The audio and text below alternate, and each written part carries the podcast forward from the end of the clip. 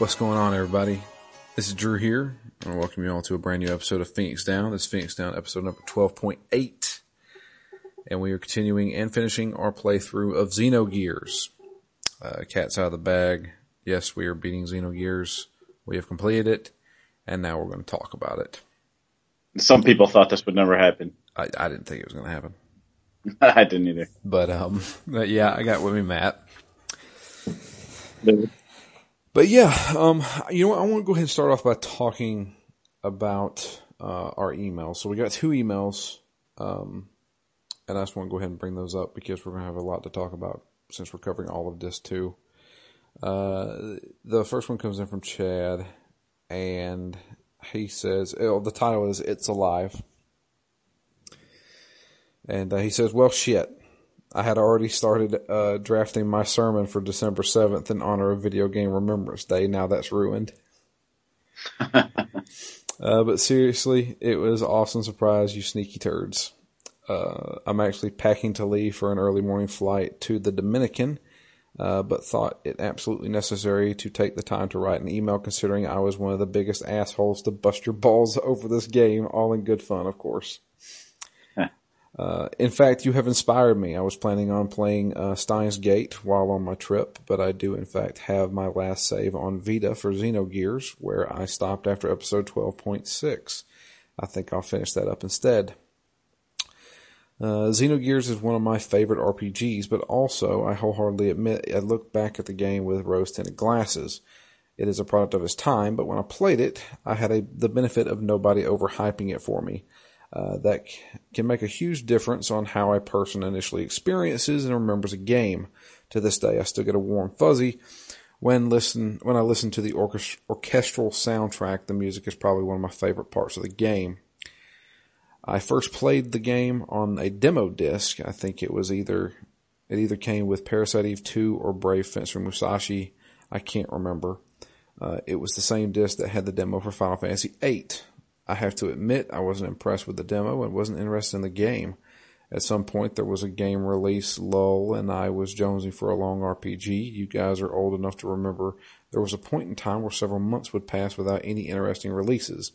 It was great time to get caught up on backlogs. Well, I picked up Xenogears during one of those lulls and played it to the point I got to the desert city. Once I got that far, I was hooked and knew I stumbled across a very special game. It all had the marking, or had all the makings of being a fantastic continuous saga. I was super excited years ago when I heard Xenogears was supposed to be episode 5 in a bigger saga, a la Star Wars. Then Xenosaga episode 1 came out and I wasn't quite, it wasn't quite the same. Uh, not bad, but not the same. Then Xenosaga episode 2 and 3, which got better as it continued. Unfortunately, it didn't have the following they hoped for and the series died and the studio was dismantled. I don't think anything would elate me more than a revival of the series, except maybe a revival of Suikoden. But I think uh, that is well beyond the realm of possibility. At least through this podcast, I can still get a little shot of adrenaline over the series as folks continue to experience it for the first time. Anyway, once again, this is a pleasant surprise, death to a long running meme, and a nice little bone for your listeners. Yours truly, Chad. P.S. Had anyone already mentioned the small crossover between Xenogears and Final Fantasy VII? If you remember, Cloud Strife had a freak out at one point when he realized he was only remembering Zack's memories, not his own.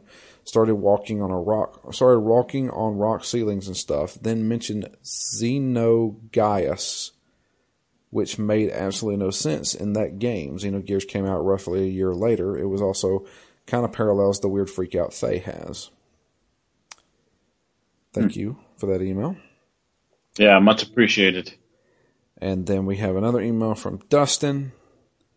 And uh, he said, Friday was a great day. Not only did Phoenix Down Shadow drop 12.7 after a few years of badgering, my wife found out she's pregnant the same day. Well, congratulations. Uh, we hope her first child is a masculine child.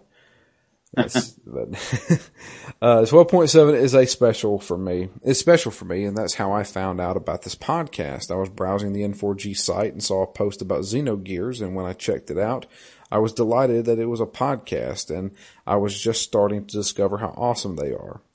Downloaded them instantly and found out it was actually set up like a book club, but for games, and I was all in.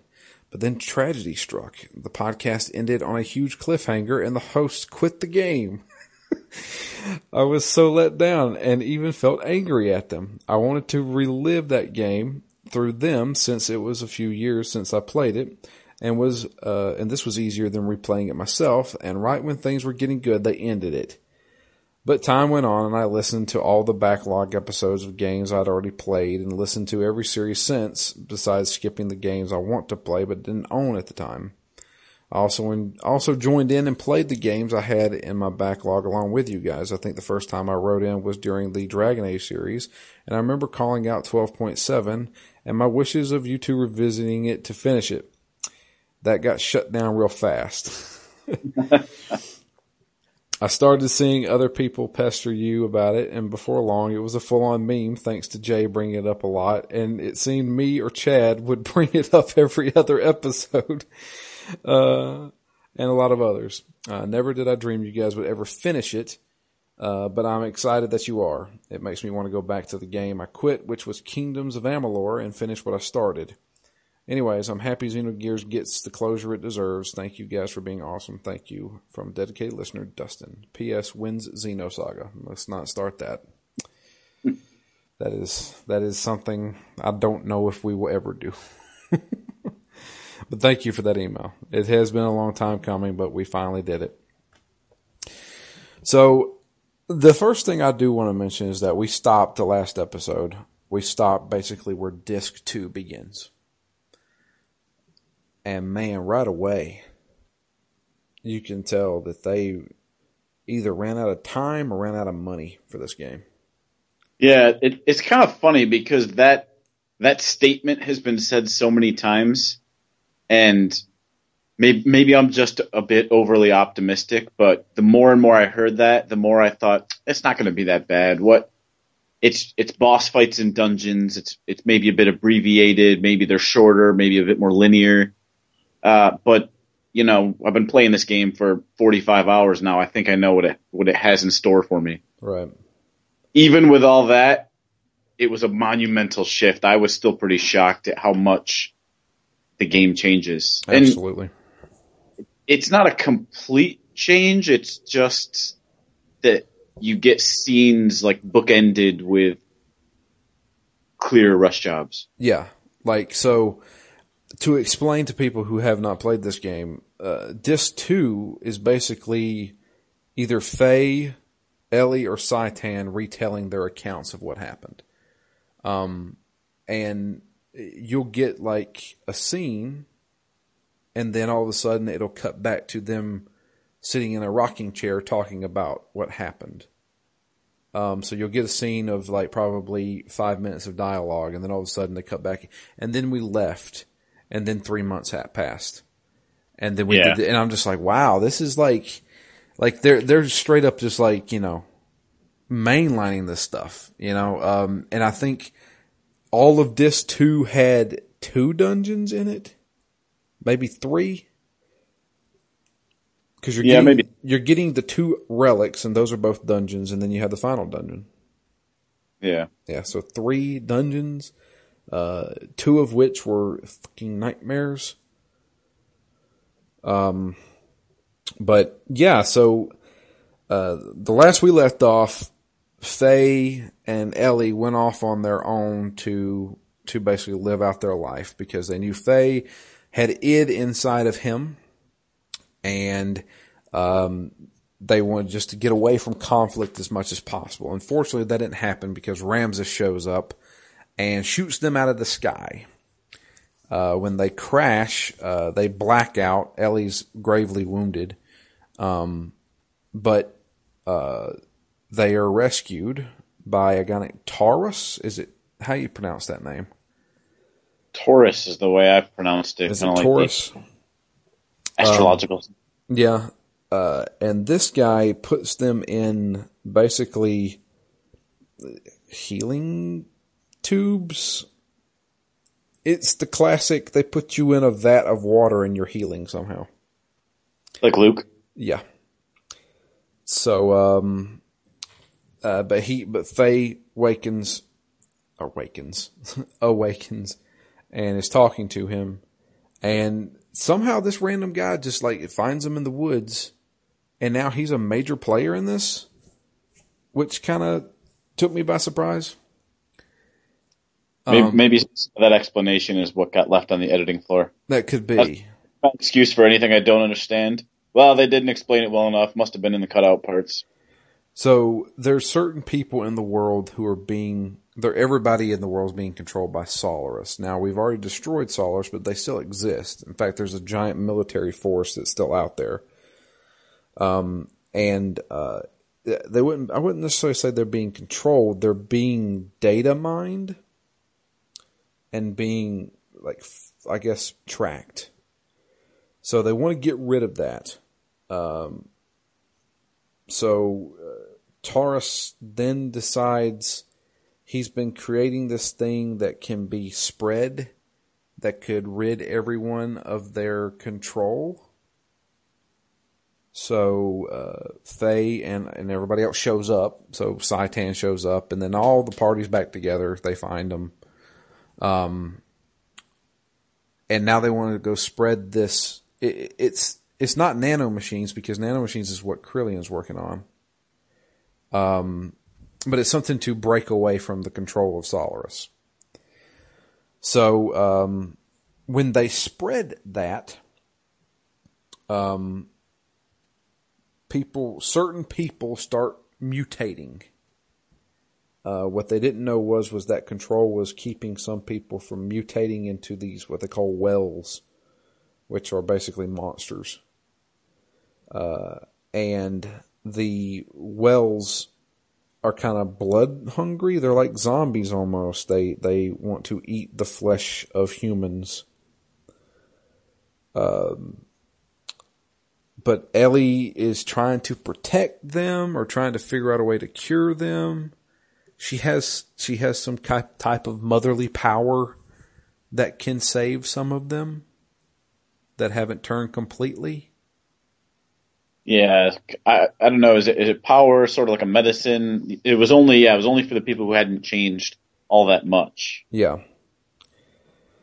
Um, and the, see, and like all this is in the span of like multiple cutscenes. Um, at one point, Ramsus shows back up. We defeat him.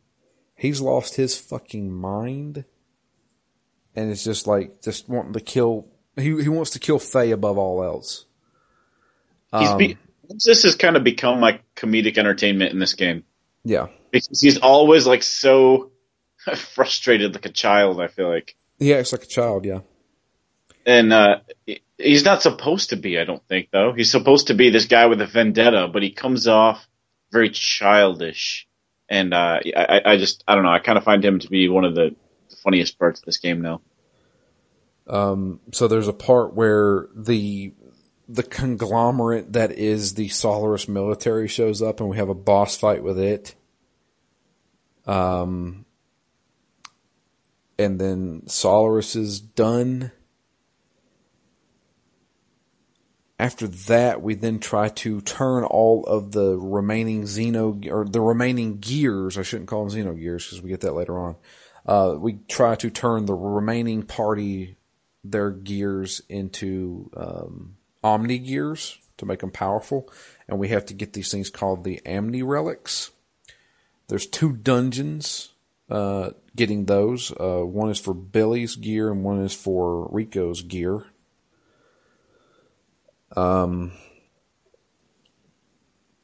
trying to imagine in between there. Uh, we also fight the elements, the Ramsus's like lieutenants, the women. Uh, I don't think well, we don't kill them because we then team up with them a little bit later on. Jeez, what am I missing here, Matt? I, like I did this a week ago. Uh, I think that's a lot of it. We get the two anima relics. I think that uh, we fight those elements in between the two. Yeah, None of the bosses I thought were all that hard here. No, the only boss that well, the boss that I had to figure out how to beat was the first time we fought Deus. Yeah, Um, but yeah. There's a couple towards the end that that it took me a, a couple of tries to figure out, but yeah, I none, um, none of the mid bosses here in the middle of disc two were all that hard. I thought. Yeah. So spliced in between some of this, Fei's starting to recall some of his memories.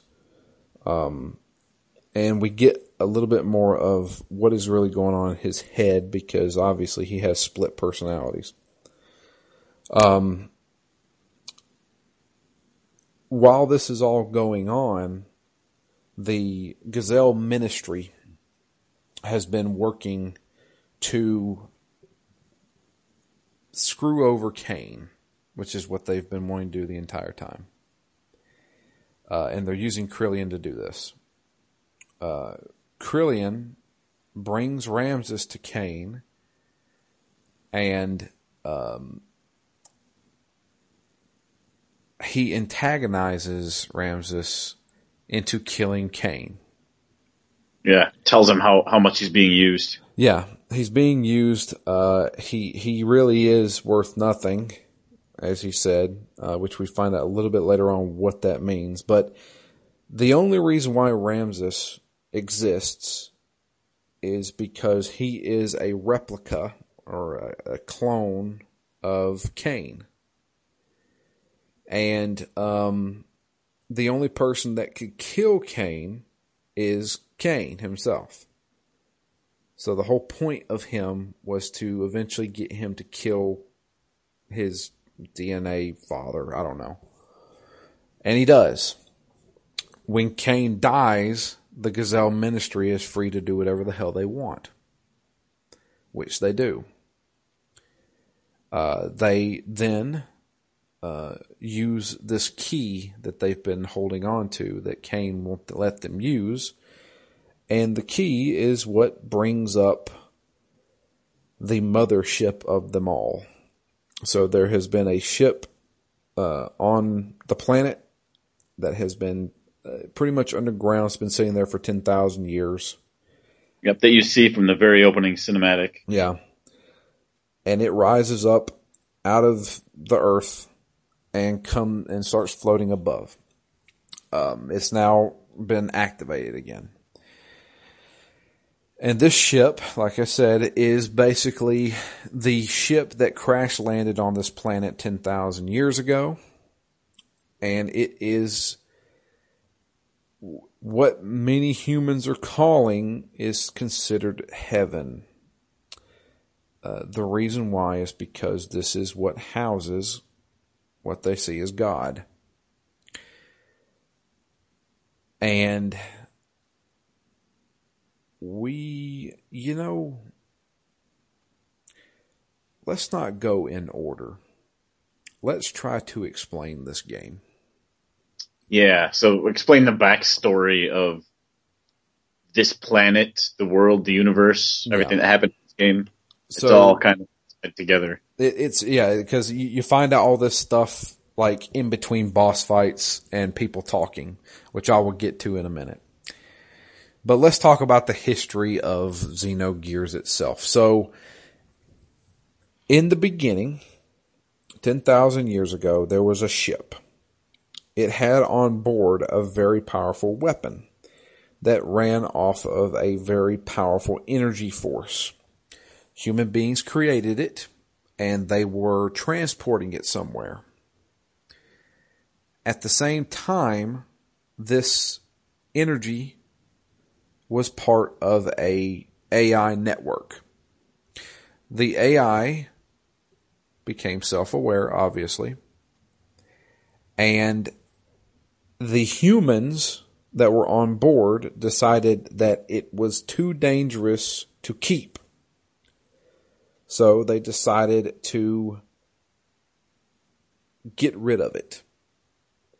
Well, the AI realized this and forcefully crash it crash landed the entire vessel onto a planet. everyone, every human that was on the ship died, except for one person. That one person was a young boy named Abel. Um,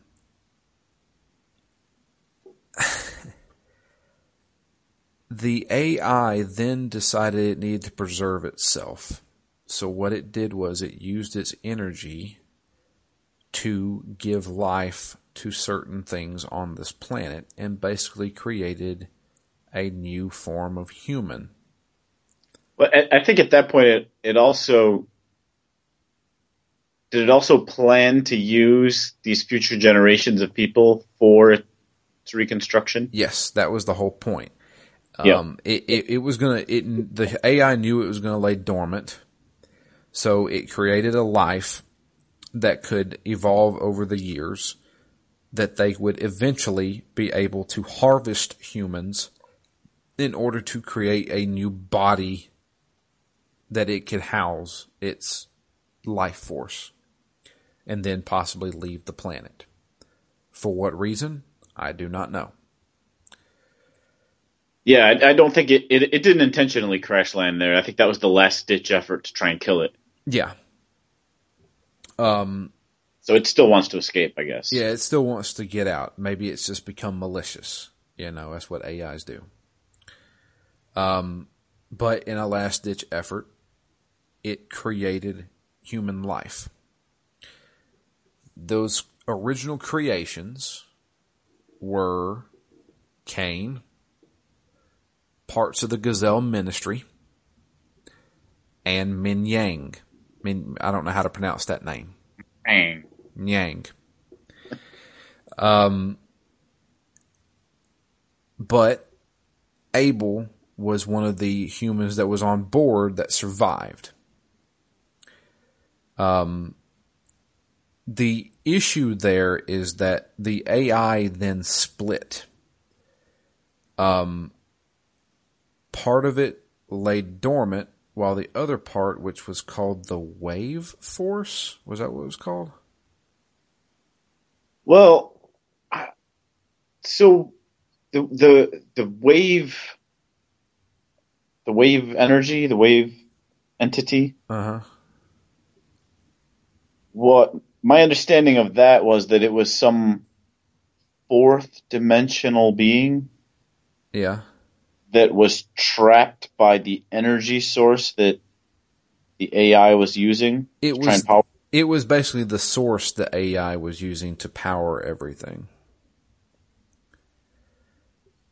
But it wasn't malicious. Right. It Eh. it spent all this time wanting to go home. Yeah. And um the wave force was let's say it's the good guy. It saw Abel and saw how sad Abel was, so it created its own life force. It created what is essentially Elly. Um, now, it's not the Elly that we all know, it is a descendant of Elly. Uh, it created a motherly figure for Cain, which I should say is a young Fei. It's a descendant of Fei. Um, and that's why there's such a big connection between Fei and Elly nowadays is because at one point they were together. They were, they were, she was created to be a mother to him. And one thing that's interesting is it's not just at one point that they were together. It's basically throughout the history of this planet. yeah. They keep getting reincarnated in these. And it always, it always seems like Elly sacrifices herself to save Fei. And everybody, pretty much. So, um, and then we go down generations. So here's the thing is that I don't know how Fei, cause Fei, or not Fei, but Abel dies by Cain. Cain kills him. Um, but I guess he got reincarnated. So not only is there generations of of people, there's also reincarnation involved as well. Yeah, that's that's one of the biggest things I didn't really understand because at one point they try to go scientific and talk about how their memories are stored in their introns. Yeah, the DNA and shit. Yeah, inside the DNA, which means they would have to be a descendant or a relation to be able to carry that. But that doesn't make any sense when people are just reincarnated in any random body. Well, see, that's what happens with with Minyang, is that she's kind of like a Cylon. When she dies, she just goes to another body. And since she's the source of all women, she can basically take control of any woman on the planet. So is she the only character does that, or is it basically everybody but Fei's lineage that does that? I think it's only her. Um, and I think because she came from the other, the AI rather than the the wave force or whatever. I mean, this stuff gets deep. So let's cut to generations later. And we see this. We see Elly constantly sacrifice herself or one of her descendants sacrifice herself to to save the the, the human race or to save Fei or whatever Fei's ancestors are. Um, but we eventually make it to 500 years ago. And 500 years ago, they had a big war between, was it Shevat and Solaris? Yep. And uh, everybody, the Shevat was trying to stop Solaris. They got into a big ass war. Um, and uh, th- the main players in it were Sophia, which was basically Elly. She was a, a holy mother, as they called her, that um, was like a healer and also a leader. Um, Fei's descendant, which was Lacan or Lacan, whatever you want to call it. And there was other people too. Uh, Krelian was one of them. And then Bart and uh, Sig's, one of his, their ancestors, they were all part of this group that were trying to fight off Solaris.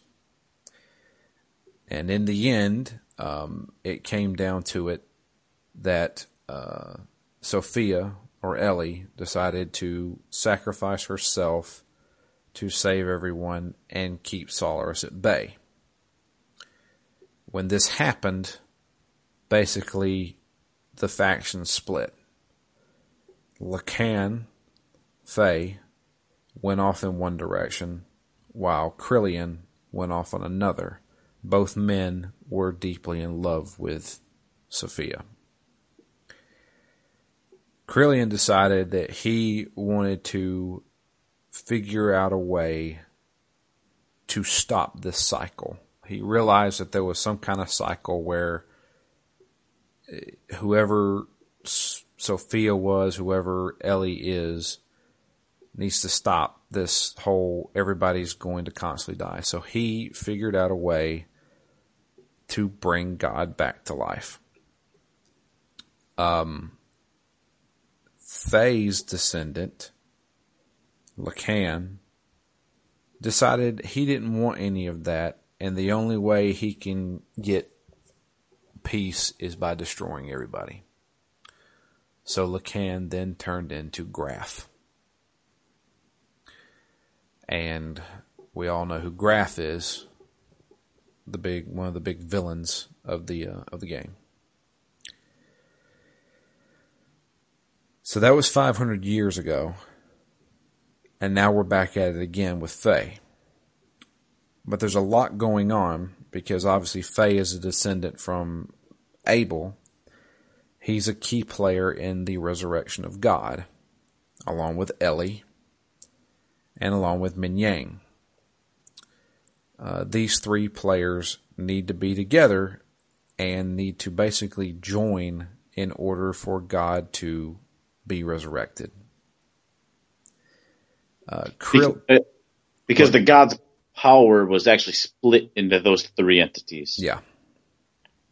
where the, the powers were in one, the, I don't know what the love was in another, and the memories were in the third one. Yeah, something like that. Because basically, when the wave force separated from from the AI itself, that was when things split. And Krelian realized that he had to get all these people together, and he waited 500 years for them all to be, I guess, reincarnated to get them all together. Um, so in the end, or close to the end, uh, we we go to the the heaven that's floating above, and Krelian is there, along with um, Minyang, and then Ramsus is there as well, and we're trying to stop Ramsus from what he's doing. He's uh, violently pissed, and um, in a very rash move, decides to attack uh, Minyang. She's betrayed him for the last time. He kills her, and as we know, when Minyang dies, she can take over any woman. Well, guess who she takes over? She takes over Elly. That's one step. Now we have Minyang and Elly combined together. Now all we gotta do is get Fei in there, or at least that's what Krelian says. Uh, he attacks Krelian but doesn't kill him. Um, and we get the backstory of Ramsus. So Ramsus was genetically engineered by Krelian uh, a to be a cop, a copy of Cain. So that and he was completely made in order to kill Cain. But while he was still being bred in his test tube, we get a cutscene showing Krelian and Fei's mom talking, saying that uh, Fei's mom realizes that uh, she can, uh, her son probably has the ability to kill Cain as well. So we probably don't need Ramsus. He's useless to us. And his everybody seems to call him useless. Yeah. And so and ever since he was born, he's been known as useless. Which drove him insane. Um crap. The, so let's talk about what's going on with Fei. And this is where we get the big the big reveal. The big reveal was was that when Fei was a young boy, um, his mother was taken over by Minyang. And she was taking him to Solaris secretly to have experiments done on him. Very painful experiences. And uh, Fei, as a child, in order to try to survive the ordeal that is all these experiments, he decided to block them out. And that's where he created id, a different personality that took the brunt of all these evil and painful experiments and turned him into a spiteful, hate filled person. That just keeps getting worse because he keeps feeding it all of his negative memories and negative thoughts. Yeah.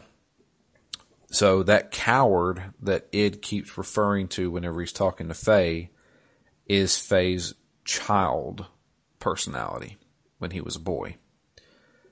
So Fei has three personalities that we know. They also mention a fourth personality, but I never, it never was brought up again. Um, but we get all this in a cutscene where Fei is talking to himself inside of his own mind. And memories are starting to come back to him. Uh, and the biggest memory, see, Id is, is carrying Fei and the coward Fei, the child Fei, around in his mind trying to show him what all he's seen. And the biggest thing is that, um, Grahf shows up when he was a boy, and in order to save his mom or who he thought was his mom, uh, he releases his power, his almighty power or whatever. And it ends up killing his mom. At least that's what that's that's that's what his young self sees. So his young self hates id because he killed his mom. But then he starts remembering and we see that his mom is able to break free of Minyang's like mind control powers for a split second and she's actually jumping in the way of Fei's power and she sacrifices herself for her son. And that's when the young child, Fei, finally lets go and allows Fei to become one again. He sees that his mom sacrificed herself to save him, save Fei.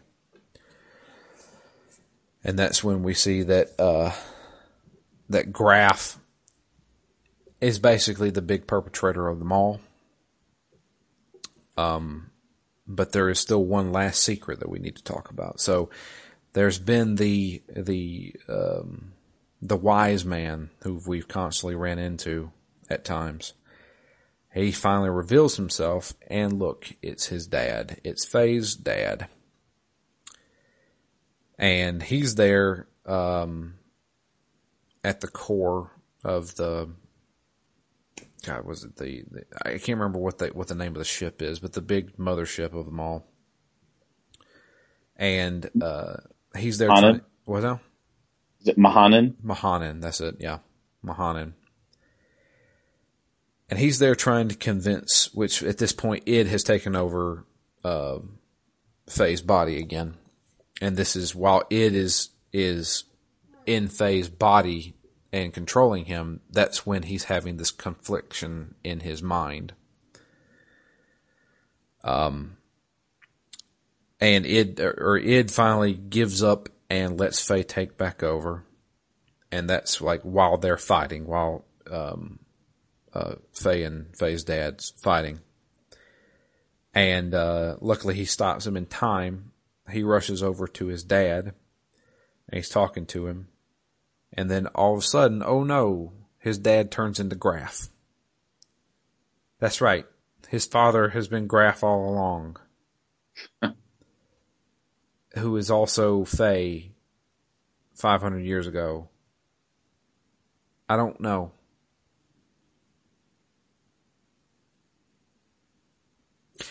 I don't know. And uh, we are able to um we're able to finally defeat Grahf. yeah, just a lot of uh, hemming and hawing uh, over "You're my dad, I can't kill you." Uh, yeah, and then apparently Grahf decided to uh, help us in the end. He jumped into the the part that's housing the AI to stop it or slow it down or something. And th- that's the thing is all this happens and then time passes again. And then they're like, okay, we need, because what happens is Elly or Elly being controlled by Minyang gets absorbed into the, the AI core. Um, and then we have to go and, and rescue her. Um, I have to mention though, there's a part where they're using Fei and the rest of the party as bait to get Elly to come to uh, to Krelian. This is before uh, Ramsus shows up and kills Minyang. Mm-hmm. And he he puts all their gears up on crucifixes, but Chu-Chu doesn't have a gear, so he just puts Chu-Chu up on a fucking crucifix. it is the dumbest looking fucking thing ever.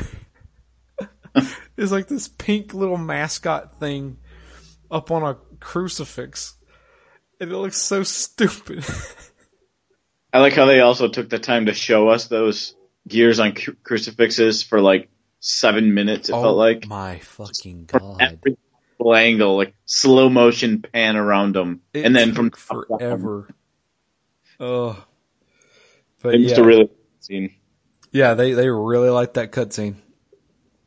Um, but anyway, so we go to the last dungeon, which my god, Yeah. Oh, fuck this dungeon. it's so fucking confusing and it's puzzle driven where you have to push certain so there's a upstairs and a downstairs to it right and you have to go to these circles and push to make bridges but the bridge may be under up under the thing so it may be downstairs even though you're upstairs moving a bridge fuck this it like uh, seriously, I, I I looked at that. I looked at the map and said, "Uh, uh and I went immediately went to YouTube and found just show me a video of how to get out of this. And that's Probably exactly, what. yeah, that's exactly what I did. Because I was like, I am not dealing with this. um, but that's that's the last dungeon, and when we get to the end, I mean, that's that's basically the end there. So uh, when we reach the core, we have all our party members. Um, and the core is surrounded by four orbs. These orbs are different types of abilities that the core can use during the fight. So, um, it would be very, uh, very wise to take out those four abilities first, and those are like mini boss fights. I notice you're calling it the core, not Deus. Or Deus. Oh yeah, because I mean I don't know. I just call it the core because it, it looks like a gigantic heart, and then when Yeah. you then when you fight it, it turns into yeah, you know, Deus. So um, we take out those four uh, ability bosses. I don't know what they're really called, but um, although one of them sucked because it kept draining all my fuel. Yeah, I tried to beat one. So basically, before, in in in a very kind of explicit way, they say you have two strategies: either attack Deus directly while you're still at full power, or try to take out the four, you know, the four side components that are giving him power, feeding him power. So it, they also explicitly say, oh, you don't have to use your main people. So the first time I tried this boss fight, I subbed out all three of my mains for three other people, and then went to fought to fight one of the the orbs, and died immediately. Couldn't even like barely damage the boss that I was fighting. So I just said fuck it, and then went straight for Deus and killed him directly. Oh, really? With all his abilities and everything? With all his abilities, I couldn't. It, basically, I I couldn't do five fights in a row. It would have it would have drained me. So I just I loaded everything onto my main three, and then and then went straight for him and took him out. Nice. I I actually took out the four things. Um, there was a strategy because, like I said, I watched a video that helped me um get through that uh, dungeon. I continued watching to see how they took out the boss using Chu-Chu. Uh, she ha- she has a uh, healing ability, so you can just constantly heal your gears, and that's what I used for the for those. But whenever I went to the boss, um, I used um, God, it was Fei, Citan, and Bart. Yep, same three I used. Um, Just Chu-Chu in any in basically in the game at all. if she had that kind of ability, it might have might have changed a few things. Yeah. So that's what I did. Um, and since I took out all those abilities, that boss was a fucking pushover. It kept hitting me a bunch, but it was only hitting me for like maybe 200 damage. Oh, I, I, it came down to the wire for me. So of my three characters, I only had Fei left, Oh, really? but I was feeling pretty good. I had twenty thousand one hundred and fifty life. Mhm. And then he did some ultimate that did 19,000 damage to me. Oh boy. And I basically said, well, this is it. I've got one, one shot left. So I was only at sort of power level two. So I did my level two death blow and, and that was just enough. So I killed him when I was just on the verge of death. Very nice. I um I think Bart went down. Um because they for some reason they kept fucking targeting Bart. So this boss, Deus, it actually uses Elly and Min Yang to attack. So you got these little angels that look like them that float around and hit them. And then you also the Deus itself uses like this big exploding attack that hurts everybody. Um but I was able to get Fei into infinite mode or infinity mode or whatever it's called. And um uh, he he does some crazy damage with some of his stuff. Yeah. I had him beefed up. So he was doing basically 9999 damage with every, every hit when he was in, in Um so after that, which I should mention, I haven't mentioned before, but there's anime cutscenes in this game. which kind of looks shockingly good to me. I don't, They they did look good. the game itself looks good, but watching some of these anime anime cutscenes, I I was impressed. I will say this. They look good, but they are horribly fucking dubbed. Yeah, yeah, they're bad. Wow. I'm talking there's full blown dialogue being said, at least their mouths, but like they're saying two words in English. I'm like, wow, that doesn't match up at all. Yep.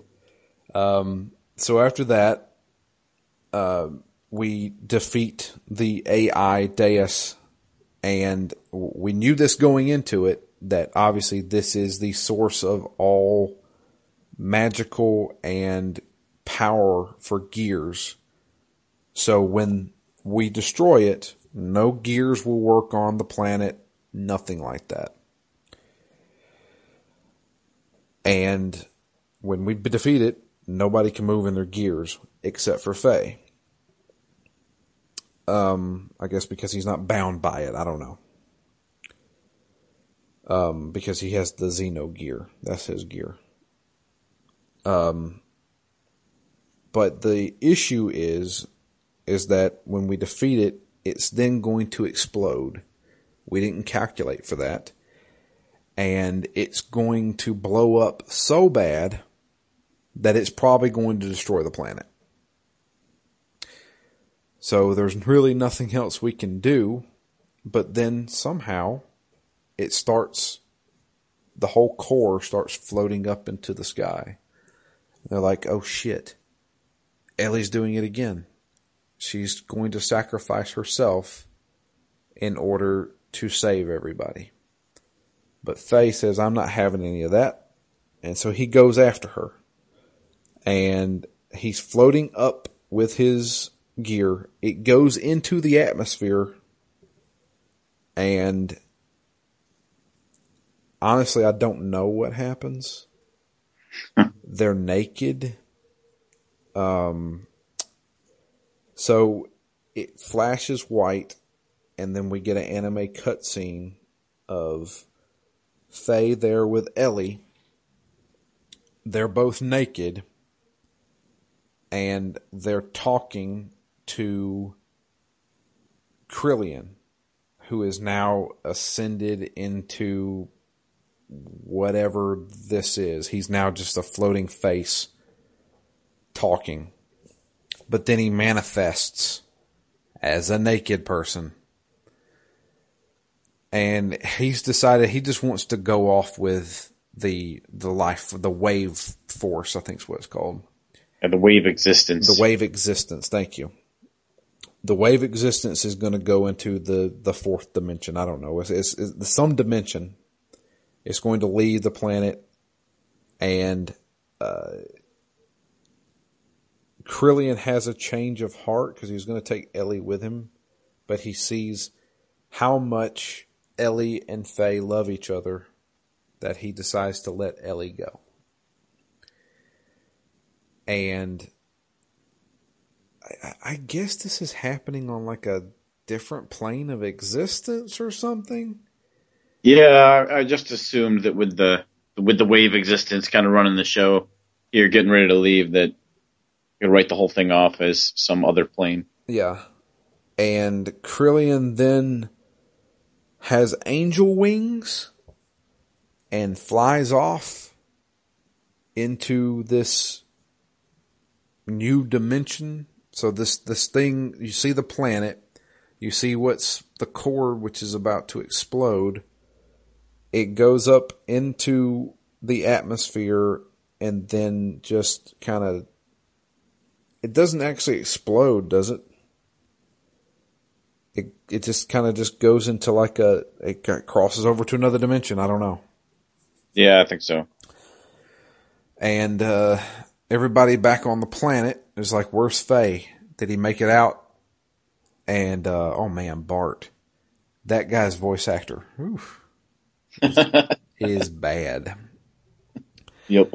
Um, and they're like, "Oh no, I see something," and here comes the Xeno gear with Fei and Elly both in the cockpit. They're both got clothes on, and um, the the cockpit opens up. They're there, and they smile, and then it rolls credits. Um, interesting thing that pops up. Um, it says ending of Xenogears episode 5. And then it plays the credits.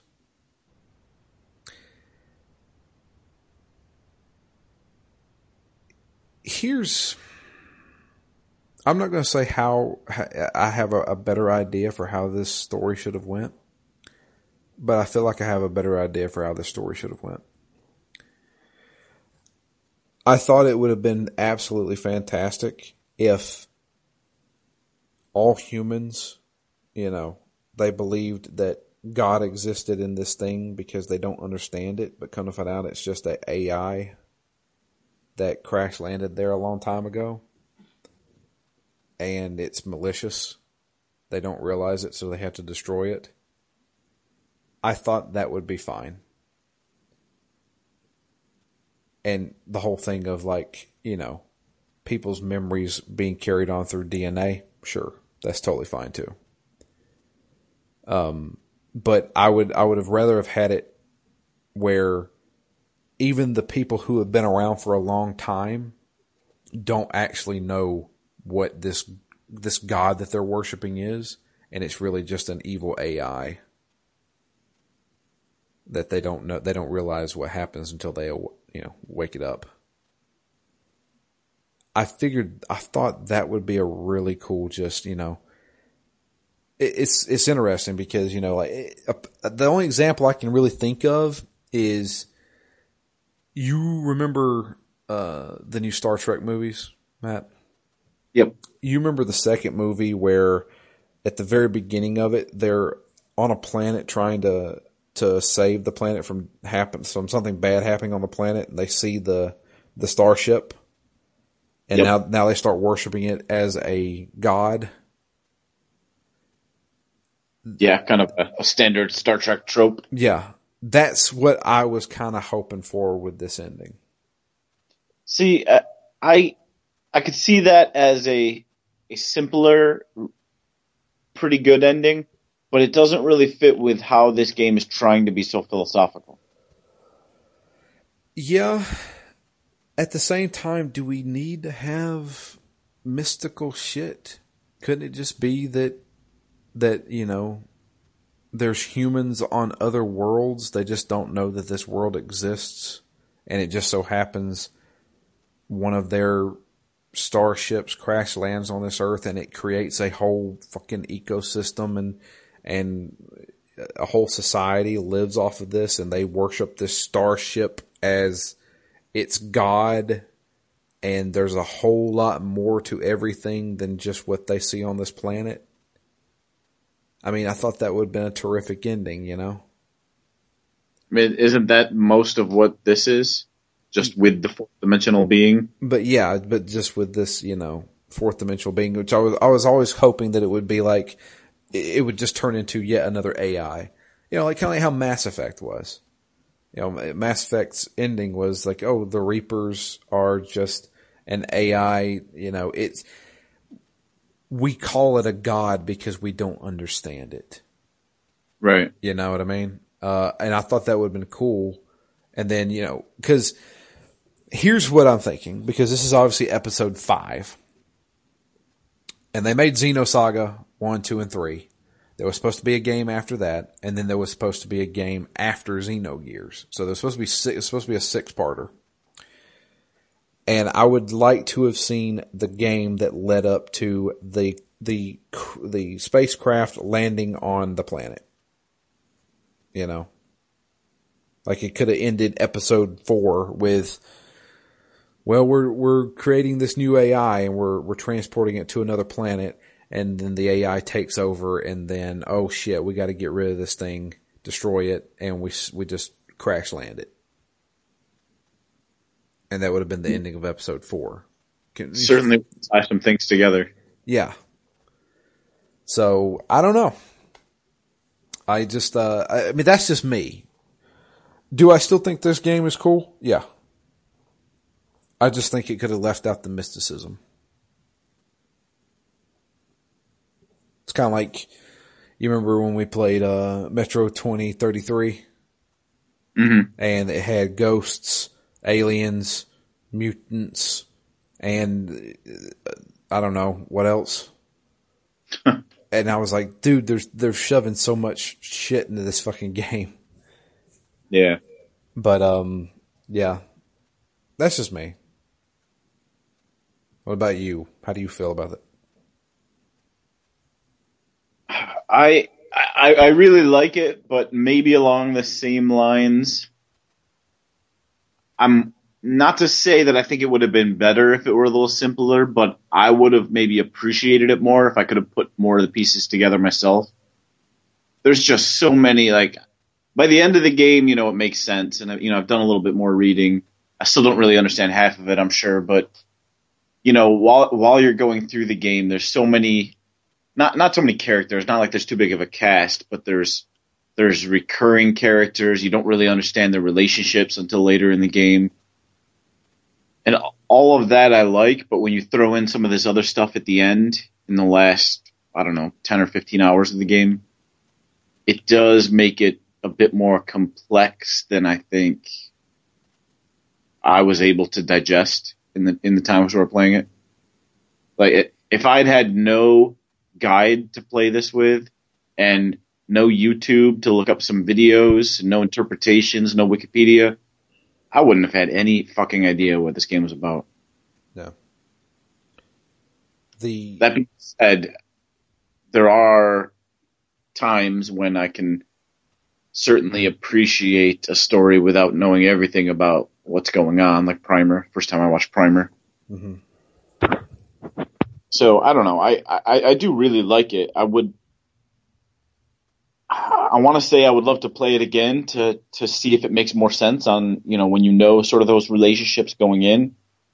But this isn't a game I could just pick up and oh, I'll just pop another playthrough of Xenogears. Yeah.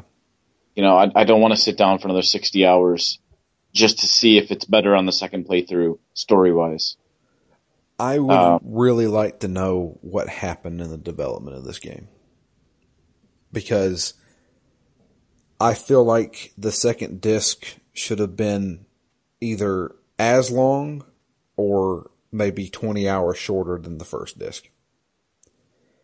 Yeah. Because if they'd have fleshed out more of the story and uh, and spread it out throughout, it may have made a little bit more sense.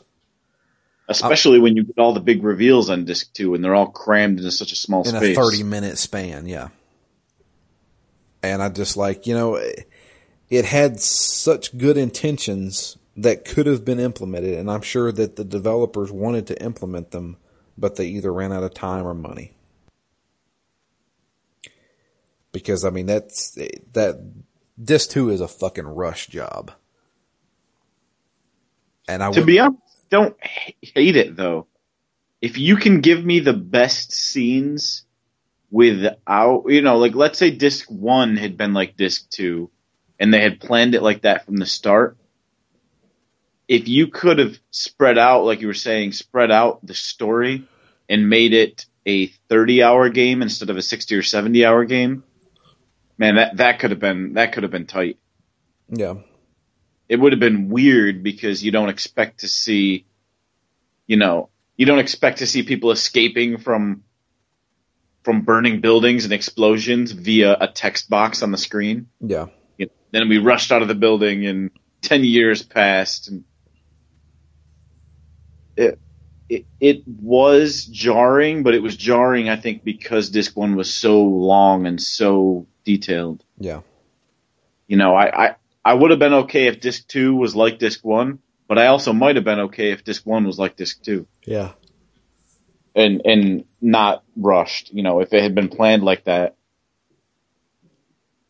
give me all these cool little scenes to play through and then fill the gaps in. I mean, I guess there weren't really visual novels in 96 or 97 whenever this came out. Mm. But, you know, but, but had this game been kind of straddling that line a little bit, I don't know, could have been, could have been interesting. Yeah. It wouldn't have been the presumed Final Fantasy that it was early in development, but, you know, it didn't really end up like that anyway. It was most certainly ambitious. Because I, I don't think I had heard of a story like that, you know, before Evangelion, which I don't know when Evangelion came out. It may very well came out before this, but I didn't see Evangelion until way, way after this. So, um, yeah, I don't know. It's, I understand it. I just, I don't know. I wouldn't say I didn't like it because I, I, I did like it. I just feel like it was, it was too much in one short span. And they could have fleshed out a little bit more. At the same time, I did have my expectations and unfortunately they didn't meet them or how I would have imagined the game to be. Yeah. But, um, final thoughts, Matt? I think I got pretty much what I was expecting, which is a really long PS1 RPG, and there's some, for me, still some negatives just associated with that phrase. Mm-hmm. You know, the random encounters, the at times unclear direction on where you're supposed to go, especially when you're on the overworld map. Yeah. Um, you know, those are just kind of inherent to me in, in most PS1 RPGs. So I'm certainly not going to fault Xenogears for it, but you know, th- th- those are two of the big reasons I don't, didn't really like RPGs until the PS2 era. Right. Um, so kind of, kind of knowing that and kind of expecting a, a long story, a convoluted story. Yeah, I got that. I, you know, I actually liked some of the freedom. I love the way the game looks. I love, well, I don't, I don't love the control because I think it leads to its own issues, but certainly I think that's an, an interesting choice to give the player the ability just to jump. Doesn't sound that drastic, but in this type of game, it, it kind of was. You know, you get platform el- platforming elements. Uh, you know, on top of that, camera rotation. I like that they give you that control, even though it wasn't terribly well implemented in some parts. Yeah. Especially dungeons. Mm-hmm. So I, I don't know. I, a lot of that stuff either was what I expected or the negatives came with positives and the positives came with negatives. So it's all kind of a wash. I, I enjoyed it. I would love to see, I would have loved to have played that game when it came out, I think. Yeah. Or some kind of newer Xeno game. Yeah. I um I feel pretty much the same way. Um I feel to me the overarching thing to me is is that we finally finished this fucker. yeah. All other things being said, I'm really glad that we finally were able to finish this because, for better or worse, you know, I think this is a game that deserves to be finished. Oh yeah. Especially because all of that story, all of those reveals, all come on the second disc. You know, had we never picked this up again, I, I really would have would have left the game disappointed. But yeah, it's it's finally done, guys. It's uh four years in the making. Man, kind of crazy. I would also still love to, if I were ever to replay this game, to really look at some of the other underpinnings of the game, some of the more philosophical aspects. Right. And psychological aspects. I think, you know, having those tied to the real world uh, you know, explorations, having a better understanding of that going into it would add a bit more, bit more weight to the game also. Absolutely. But yeah, that is, that's Xenogears, guys. We beat it.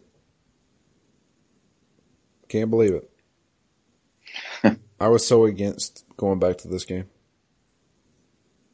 originally, but then I was like, yeah, let's just do it. Yeah. But um, but yeah. Next game, gonna be Wolfenstein. A very very different game. A very different game. But I am uh, I'm actually really excited to play this game. Um, have you played any of it, Matt? Uh, when I first picked it up, I played about two hours of it. Okay. Um, I uh, I that like Wolfenstein was like my jam back in the day. I've never played this one. I know everybody said it was great, and uh, I think just a lot of stuff was coming out at the time, and I wasn't able to pick it up. But we're finally playing it. I'm gonna be playing it on the PC, and uh, I'm really excited because I uh, it's been a long time since I played a Wolfenstein game. But uh, yeah, we're gonna be doing that. Wolfenstein: The New Order which I should say. Uh, it's about two years old now, three years old. Yeah, two or three. Somewhere around in there. We're gonna be doing that. Um, don't exactly know how many episodes. I'm guessing three. But uh, what were we saying? No, I just I think it's two. Two. Um, but yeah, that's it for us. Uh, thank you for the emails, guys, and uh, keep them coming. We're going to be playing, like I said, we're playing Wolfenstein. Uh, you can send an email. It's drew at ztgd.com. Uh, you can also tweet to us. We are uh, ZTGD Phoenix Down. I am at DML Fury and Matt is at REMGS. Uh, you can tweet to us there. Um, as far as future games go, I'm not certain yet. I guess we'll figure that out later on. But um, we do have a somewhat of a template of stuff that we would like to try to do this year. I say I did save that email talking about that stuff. Oh, good. Yeah. Um, but one last thing before we go, because I want I, I wanted to talk to you about it, and I wanted to mention it on the show. Have you seen the trailer for the Dark Tower? Yes, I have. What do you think? I, have had quite a lot of emotions with that trailer. Um, I'm still really happy that they're making it. Yeah. And I started off on a high point because I really love the poster that they came out with a couple weeks ago. Mm-hmm. You've seen it where it's like the city's inverted. So you see the tower in the negative space between the upside down buildings. Yeah. That, that I think is awesome. Right. I think it looks great. I think it's even more than just kind of looking cool. It, it has some ties to the world. So it, I, I was already kind of like, oh, maybe they're going to do this right. You know, not only are they doing it, but they're going to do it right. And then I saw the trailer and I don't really know what to think of it. My first impression is I'm not all that impressed. Uh, it looks like a Hollywood movie. It doesn't look like The Dark Tower. Yeah. And separately, I still have some issues with they, you know, the first book is such an easy standalone thing. You know, I, I've gotten much more relaxed in my, let's say, requirement for a movie adaptation to mirror its source material. Mm-hmm. I don't really have a negative opinion just because they change things. But this this is an epic seven book series, and it seems weird to me that they would take stuff from the first two to three books and just kind of mine parts from all three of those books to put into a movie. Yeah. And I, you know, I don't know what the thought there would be then if it does well. You do the rest of the series maybe in two or three movies. I, I don't know. I feel I, like they should have made this like a HBO television show. Yeah, I mean, ever since Game of Thrones came out, that that's been my dream. The Dark Tower, if it's to be done right, it would be done, you know, high production values and, you know, tw- twelve episode seasons would be amazing. That I think that's the best you could ever hope for. And there is some talk about a Dark Tower TV adaptation as well. So, I, you, to some degree, that must be hanging on how well the, this movie does. Right. I would imagine. So it, it then would make me sad if the thing that I want doesn't get made because some weird abomination gets shoehorned out into the cinema. I mean, it, I don't. It, it was. It, looked, it so promising too. That was the thing. It's like the first, the beginning of the trailer. I was like, okay, all right, and then you know they showed Jake, and I'm like, okay, cool. And then I'm, I'm like, okay, are they gonna, are they gonna introduce the other characters? Yeah, are there are those other characters even in the movie? I don't think so. Oh. I don't think we're gonna get Eddie and you know, so that that was my thought as well. And there are so many things that I don't care about changing, but man, so much of this story is about the dynamic of that group. Yeah, it's it's it's supposed to be. Stephen King wrote it as his Lord of the Rings, but you got yeah. you got to have your Fellowship of the Rings in order to have this movie and you have two characters so far that I've seen in the party. When, you know, one of my favorite books in that entire series is The Drawing of the Three. Yep. And that's where he gets his party members. And it's so fucking cool how they do that. So anybody who doesn't know, The Dark Tower is obviously based on a Stephen King series um, of the same name, the Dark Tower series. Um, and he has wrote it over the span of fucking 30 years. His whole life, basically. Yeah. He started the first book, which was called The Gunslinger, um, when he was a kid, even. 18, I think. Yeah. And he finished, God, when was The Dark Tower released? The Dark Tower was released 2010? or was it late, or was it earlier than that? Um, I was gonna say, yeah, maybe 2010. Maybe I would I would have said 08 ish. 08, somewhere around in there. So that's how long it took him to do this, and that is some of the weirdest fucking shit I've ever read. The thing, and I don't read that much.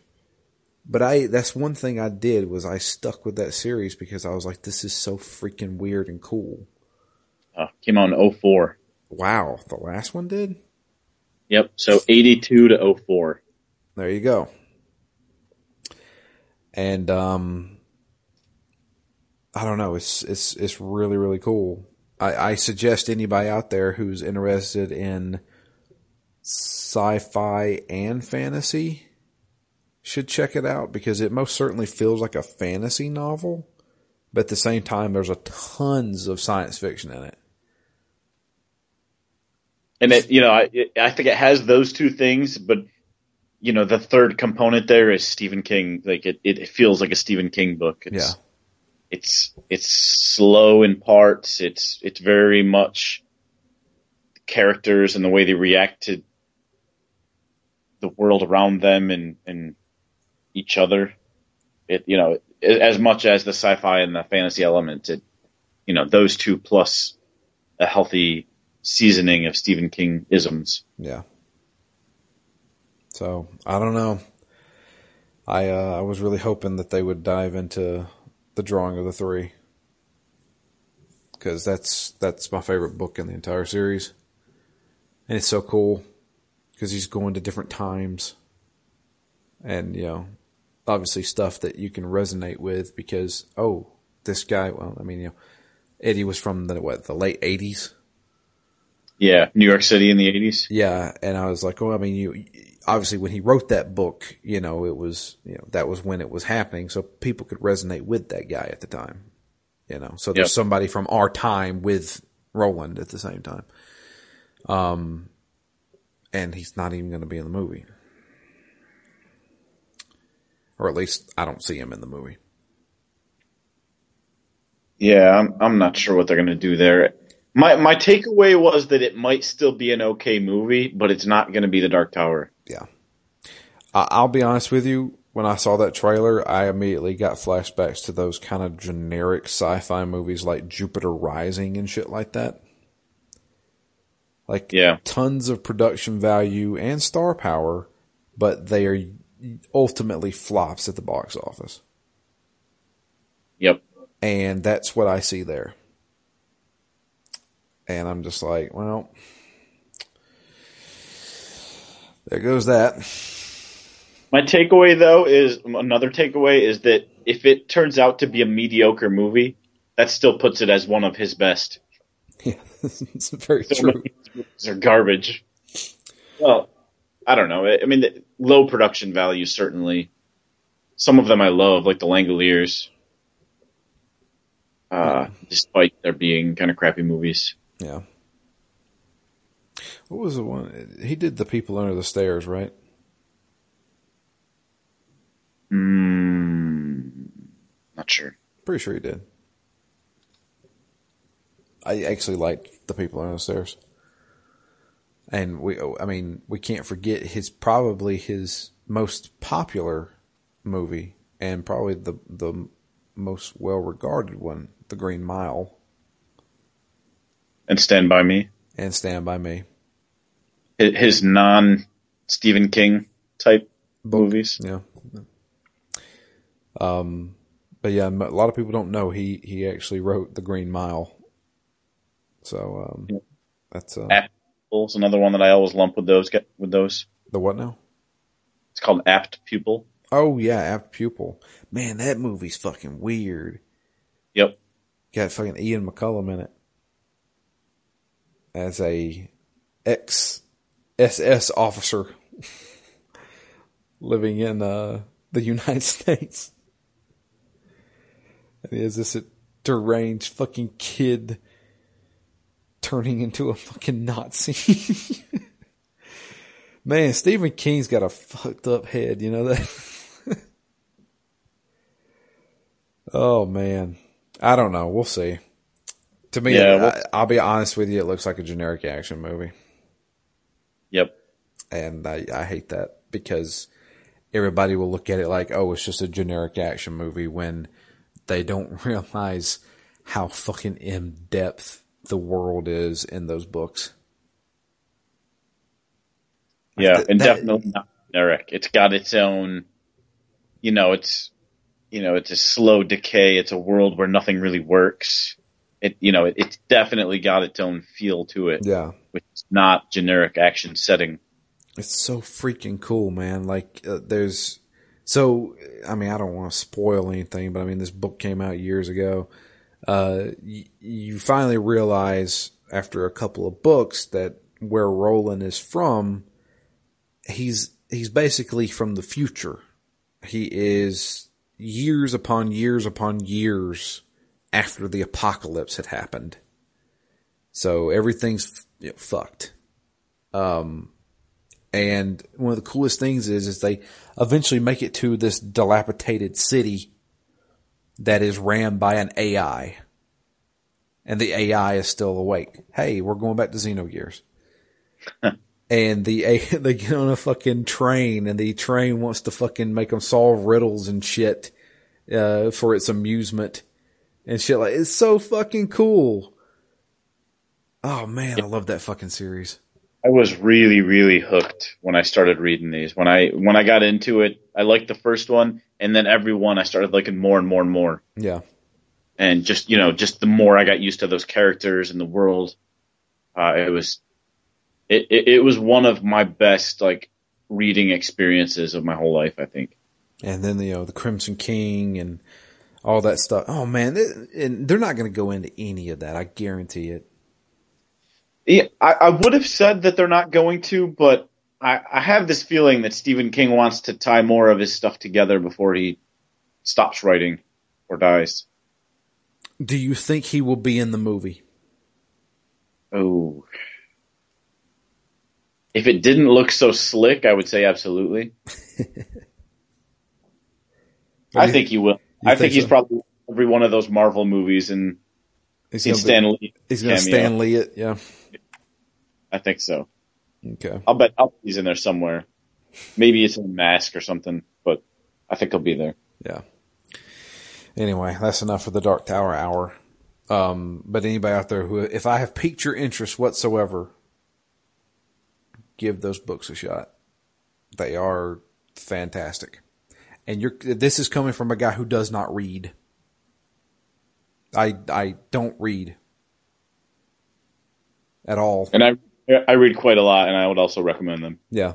I, I, I am not a reader at all. These are pretty easy books to read. Um, there are some slow moments in some of them. Um, and then there's one book that's like all like it, it didn't, you know, it's, it's like backstory shit. That's my favorite one. You like that one the most. I see. That's the thing is like it, it went away from the mystery of the world because it was explaining the world. Yeah, to to me, it was I, I I was in love with those characters enough to now get that backstory and to figure out how they became who they are. What really elevated them for the rest of the series for me. Well, him. Yeah. But anyway, that's uh that's it for us. Um, we have finished Xenogears. Uh, and the Dark. Yeah, and the Dark Tower, which I finished that years ago on night shift. When I worked night shift, that was when I got into those books. I was like, I Isn't that one of his books too? What's that now? Doesn't he have a book called Night Shift? I think so. but um, yeah, that was that's that's one of the crazy things is that I, I got into that book that book series. I I didn't even know. I like I I was just skimming books at like Barnes and Noble, and I was like Stephen King. He wrote a shit ton of books, and I kind of like some of his movies. Uh, and I was like, The Gunslinger. The fuck's this about? It's like a western. And I was like, yeah, it's a short book. I'll pick it up. I read it and I was like, what the fuck is this? It's like a, a combination of like a western mixed with like some weird fantasy shit. Like there's, there's like fucking like druids and shit in it. And there was like this ghost thing. And I was like, wow, this is fucking crazy. And I was like, oh, and I looked it up on the internet. I was like, oh, this is a fucking series of books. I was like, all right. And so I just started reading them all and became fucking hooked. Then again, The Dark Tower, my God, how long is that fucking book? the last book? Yep. That is a read. Anyway, uh, but yeah, that's it for us. I appreciate everybody listening. I hope you guys have a great week. Uh, but we will be back uh, next week to talk about Wolfenstein. Until then, I am Drew. And I'm Matt. And we're out of here. You guys have a great one. We'll be back next week with the beginning of Wolfenstein The New Order.